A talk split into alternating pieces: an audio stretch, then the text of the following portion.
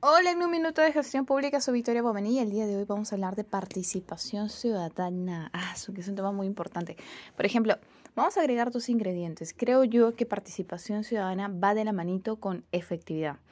Si estos dos no van de la mano, entonces existe aquí un divorcio y no se está manejando de manera adecuada lo que viene a ser una participación ciudadana. Si no existe efectividad, entonces aquí es un saludo a la bandera nada más. Ahora, vamos a hablar de participación ciudadana efectiva en temas ambientales, para hacerlo más entretenido aquí. Por ejemplo, nosotros ya manejamos lo que es este, la definición general de participación ciudadana. Y es el concepto de que, por ejemplo, todos los ciudadanos tenemos el derecho de participar en el proceso de toma de decisiones públicas. ¿Por qué? Por el simple hecho de que tiene reconocimiento jurídico, tiene reconocimiento a nivel nacional a nivel internacional. Entonces, vamos a hablar del estudio de impacto ambiental. ¿Qué es el estudio de impacto ambiental? Dentro de un proyecto de inversión que está relacionado con temas mineros hay que tomar en cuenta el estudio de impacto ambiental y dentro del estudio de impacto ambiental hay que tomar en cuenta los talleres informativos. Entonces, ¿dónde está presente la participación ciudadana? En los talleres informativos, que se va a manejar dentro de un estudio de impacto ambiental y que entonces se va a trabajar durante todo el ciclo de vida del estudio de impacto ambiental. Hay que tomar en cuenta aquí también, por ejemplo, las características principales para que se dé a cumplir la efectividad. Muy aparte son las dimensiones que tiene la efectividad. Aquí, por ejemplo, ¿cómo manejo una participación ciudadana efectiva? Yo podría decir que la característica viene a ser aquí que la información que se va a dar dentro de estos talleres informativos tiene que ser una información comprensible, de fácil entendimiento.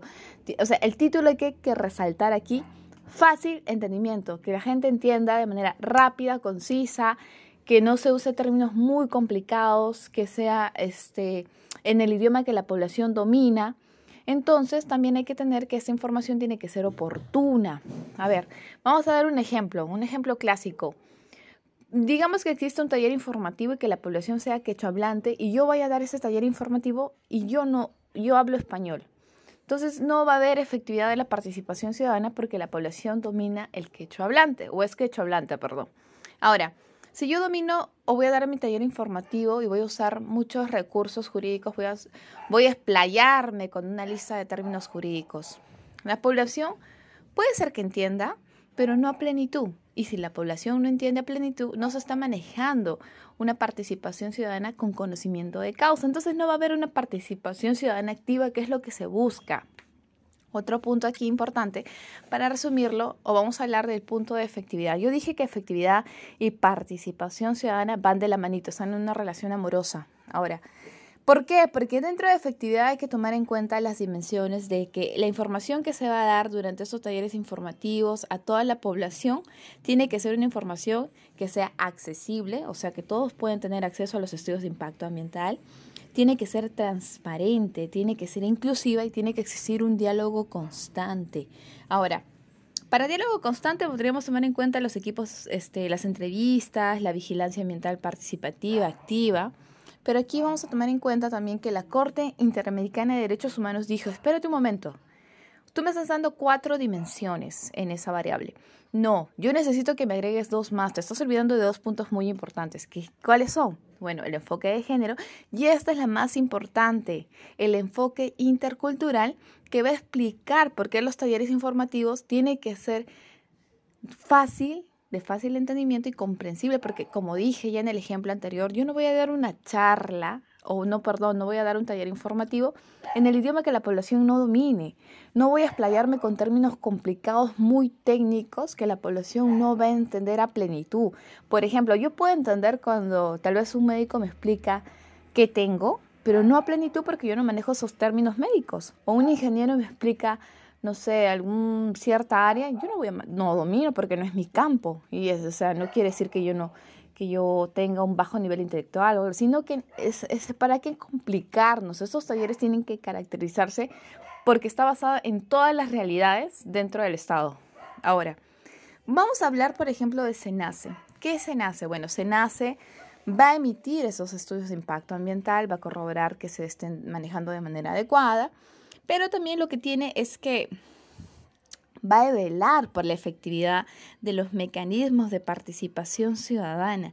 Dentro de participación ciudadana siempre hemos escuchado hablar ¿Cuáles son los mecanismos de participación ciudadana? Bueno, vamos a resaltar los más importantes y los más populares, podríamos decirlo. El referéndum, por ejemplo, la consulta previa, que no es vinculante, la consulta popular, son mecanismos de participación ciudadana. A veces yo escucho este, diálogos en donde se dice que participación ciudadana es un mecanismo, eh, donde el referéndum o, la consulta popular están en el mismo nivel. No. El referéndum, la consulta previa o la consulta popular son mecanismos, están incluidos dentro de participación ciudadana. Ahora, ¿cómo se da? ¿Cuál es la característica que se tiene que tomar en cuenta aquí? Es que para que por ejemplo, podríamos decir que una de las dimensiones que podríamos trabajar dentro de participación ciudadana vendría a ser el presupuesto participativo. ¿Qué viene a ser el presupuesto participativo? Bueno, el presupuesto participativo va a ofrecer las garantías que se tiene que dar para que exista una participación ciudadana efectiva. Ahora, para terminar, podríamos llegar a la conclusión que, como ya dije, participación ciudadana y efectividad están en una relación y ellos van de la manito. No puede existir aquí un divorcio, porque si existe un divorcio, estamos hablando de un saludo a la bandera y no se estaría manejando de manera adecuada o lo que es la efectividad de la participación ciudadana en conflictos ambientales. ¿Cuál es la importancia de los talleres informativos? Aclarar las dudas, despejar la mente de la población. Imagínense que mañana van a construir este, un proyecto de inversión al costado de su casa. Obviamente que para evitar un conflicto que usted este, estalle, porque nadie le ha explicado qué, qué, van a hacer ahí al costado. Al contrario, van a perjudicarle con el ruido, el polvo. Imagínense que sea tajo abierto. Uf, peor todavía, todo el polvo que va a botar. Entonces, para evitar estos conflictos, tiene que haber diálogo constante y todo lo que involucra lo que vienen a ser las dimensiones de la efectividad de la participación ciudadana.